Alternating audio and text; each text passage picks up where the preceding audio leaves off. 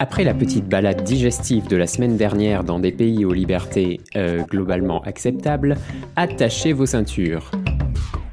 Je ne parle pas des pays libres et des autres, parce que qu'est-ce que la liberté? Oula, tu vas faire de la philo, de la politique ou quoi? Rien de tout ça, parce que la notion de liberté est complexe et d'ailleurs je n'emploierai peut-être pas les mots justes. Mais de nombreuses formes de liberté sont plus que jamais conditionnées par la numérisation de nos vies. Des formes de liberté? Et oui, d'abord la notion diffère d'un pays à l'autre. Mediapart a demandé à quelques personnes françaises d'origine diverses leur avis sur la question. Et voici deux des réponses qui collent bien à notre sujet.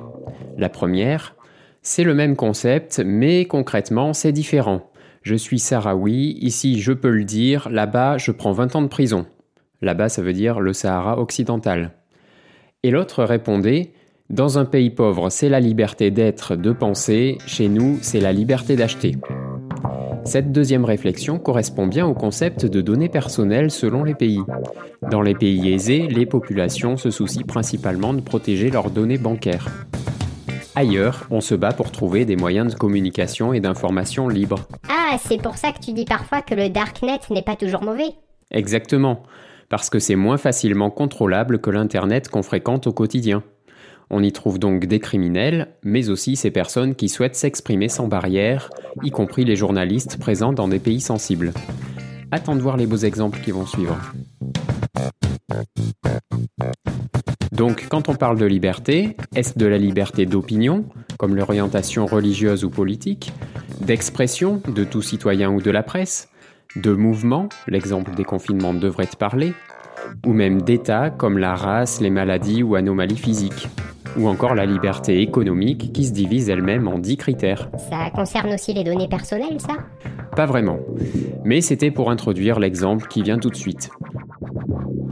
S'il s'agit de liberté économique, selon un classement américain de 2018, la France n'est qu'en 71e position sur 178 et c'est Hong Kong qui trône à la première place. Tandis qu'au niveau de la liberté d'expression, le même Hong Kong descend très loin dans les classements et la situation en est même devenue catastrophique depuis les manifestations pro-démocratiques géantes de 2019 et la loi sur la sécurité nationale qui s'en est suivie en 2020. Donc un Hongkongais, dans une situation économique de rêve, risque la prison de 3 ans à perpète. À, à perpète les oies? Si tu veux. Tout ça pour une opinion ou une simple phrase lâchée. Et là, tu commences à voir venir le truc. Ah oui, alors un Hongkongais doit faire attention à ce qu'il écrit sur les réseaux sociaux. Oui, par exemple. Et il ne sait même pas précisément ce qu'il peut dire ou pas, tellement la nouvelle loi est floue. On peut être arrêté pour atteinte à la sécurité nationale, ce qui comprend l'expression d'opinion, comme par exemple la détention d'autocollants présentant des slogans politiques. Dans la semaine de l'adoption de la loi de 2020, plusieurs mouvements politiques ont cessé leur activité. Le 24 juin dernier, l'Apple Daily, le dernier grand journal indépendant, a fermé ses portes.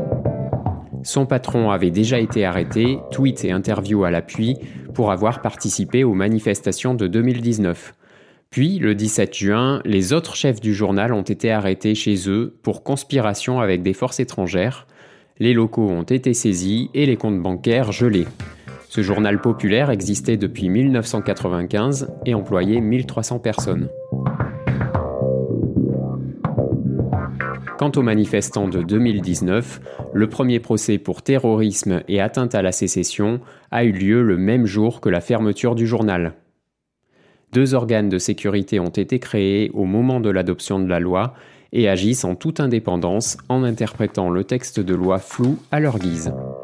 Et sans entrer dans les détails, les conditions d'incarcération n'ont rien d'un hôtel 5 étoiles. Évidemment, le net est étroitement surveillé, mais les géants comme Apple, Google, Facebook, LinkedIn, Twitter sont rapidement devenus muets face aux demandes de consultation des données du gouvernement. De nombreux habitants, écartant le moindre risque, ont quand même fermé leur compte en ligne, alors qu'auparavant ils échangeaient librement leurs opinions. Abandonner les réseaux sociaux Quel courage Ou quelle sagesse De toute façon, ceux qui ne l'ont pas encore fait risquent de ne plus y avoir accès, puisque l'AIC, groupement asiatique de ces mêmes géants, a menacé début juillet de se retirer de Hong Kong. Le gouvernement continue en effet de modifier des lois, cette fois-ci concernant les données personnelles, en les rendant floues. Selon l'AIC, sous le prétexte de lutte contre le doxing, c'est-à-dire la divulgation de données personnelles de quelqu'un d'autre, le gouvernement cherche à réduire la liberté d'expression. Le PDG du groupe estime que ces modifications mettraient en danger autant les utilisateurs que ses employés, puisque le simple fait de rechercher et republier des informations personnelles existantes pourrait devenir illégal selon l'interprétation du texte. Alors un partage sur Facebook et c'est la prison? Suivant l'humeur, oui, ça peut être ça. Alors maintenant, élargissons notre champ de vision à la Chine. Et là, je vais te surprendre, Martine. Oh, tu sais, plus rien ne peut me surprendre. La Chine a créé son RGPD. Quoi? L'empire du crédit social? Eh oui, elle doit ménager ses relations avec le reste du monde, surtout après des scandales comme celui de Huawei, et faire bonne figure en présentant un semblant de protection de ses citoyens. Mais là aussi, les textes sont ambigus et laissent des libertés aux acteurs du numérique. Les développeurs d'applications doivent réduire la collecte des données, mais le fonctionnement global du smartphone n'est pas en cause, ce qui laisse au gouvernement une marge de manœuvre confortable pour continuer la surveillance de la population. Et d'autre part, l'utilisation des données biométriques est devenue omniprésente dans les actions du quotidien. On sort dans la rue, la reconnaissance faciale est en œuvre. Elle commence aussi à être utilisée pour le paiement des courses, pour l'accès au métro ou d'autres lieux publics. Et les autorités justifient l'accélération récente du déploiement des caméras par la lutte contre la pandémie, avec de nouvelles installations permettant de relever la température. Donc tout citoyen a des données sensibles éparpillées sur de nombreux serveurs plus ou moins sécurisés et qui sont donc exposés à des fuites. Mais pour ça, le problème sera bientôt résolu parce que l'État met en place une carte d'identité biométrique ce qui centralisera toutes les données possibles et imaginables de toute la population dans un lieu unique, selon le directeur de la cybersécurité de l'Institut pour la défense nationale. Il voit ça comme une collecte de données à grande échelle. En 2019, avant même les mises en application de lois à Hong Kong, appuyées par Pékin, Reporters sans frontières présentait déjà la Chine comme la plus grande prison au monde pour les défenseurs de la liberté de la presse. Et c'est toujours le cas en 2021 avec 115 personnes derrière les barreaux, journalistes professionnels ou simples blogueurs. Sept d'entre eux sont détenus pour avoir donné des informations sur la pandémie.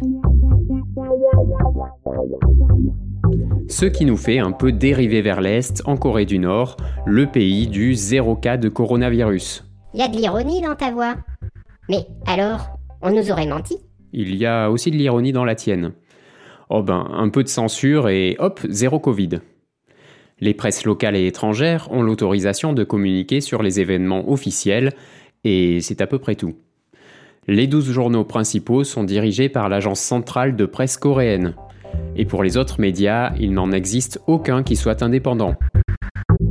Quant à la population, elle a accès à l'intranet national hyper contrôlé les personnes qui tentent une consultation des médias étrangers ou les journalistes qui ne vont pas dans le sens du régime en place risquent un séjour en camp. En camp scout? C'est ça, en camp scout à perpète les oies. Non, malheureusement, ça n'a rien de vacances. On fait une pause et je vous rappelle que vous pouvez m'aider à continuer de faire vivre Microcravate de diverses manières. Déjà en participant financièrement, vous trouverez tous les détails et les contreparties en cliquant sur le lien Tipeee dans la description de l'épisode ou en trouvant la page du podcast dans votre moteur de recherche privé. Tapez Étienne Microcravate et je ne serai pas bien loin. N'hésitez pas non plus à partager sur les réseaux sociaux, à vous abonner à la newsletter qui vous donne ma sélection d'actualités du numérique de la semaine et l'accès au forum.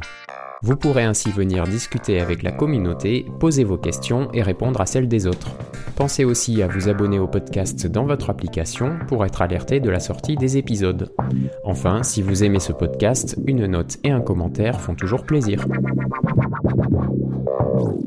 En Érythrée, la liberté de la presse ne se porte pas mieux et seulement 1% de la population a accès à Internet. L'État avait projeté en 2011 de développer les réseaux mobiles, mais a finalement abandonné pour réduire les possibilités de communication et d'accès à l'information, et donc les risques de soulèvement de la population face au régime totalitaire. l'Érythrée a été classée en première position de censure dans le top 10 du Comité de protection des journalistes en 2016, devant la Corée du Nord, l'Arabie saoudite, l'Éthiopie, l'Azerbaïdjan, le Vietnam, l'Iran, la Chine, la Birmanie et Cuba. De son côté, Reporters sans frontières publie un classement annuel de la liberté de la presse et l'Érythrée et la Corée du Nord se trouvent constamment dans les trois dernières positions, juste derrière le Turkménistan et la Chine.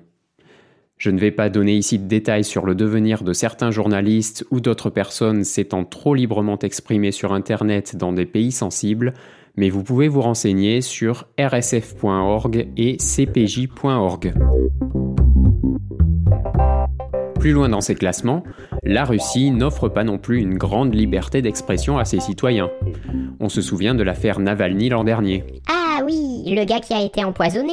C'est ça. Cet opposant à Vladimir Poutine est alors hospitalisé et transféré à Berlin. De retour d'Allemagne, en pleine forme, il est condamné à deux ans et demi de prison. Pour quel motif? Pour l'une des nombreuses raisons qui l'ont déjà fait emprisonner à plusieurs reprises parfois pour la participation à des manifestations pacifiques, comme quelque temps après l'annonce de sa candidature aux élections présidentielles de 2018. Bon, le type n'est quand même pas tout blanc, si bien qu'Amnesty International ne le considère pas comme un prisonnier d'opinion, mais agit toutefois pour sa libération, estimant que sa détention actuelle est, je cite, purement motivée par des considérations politiques.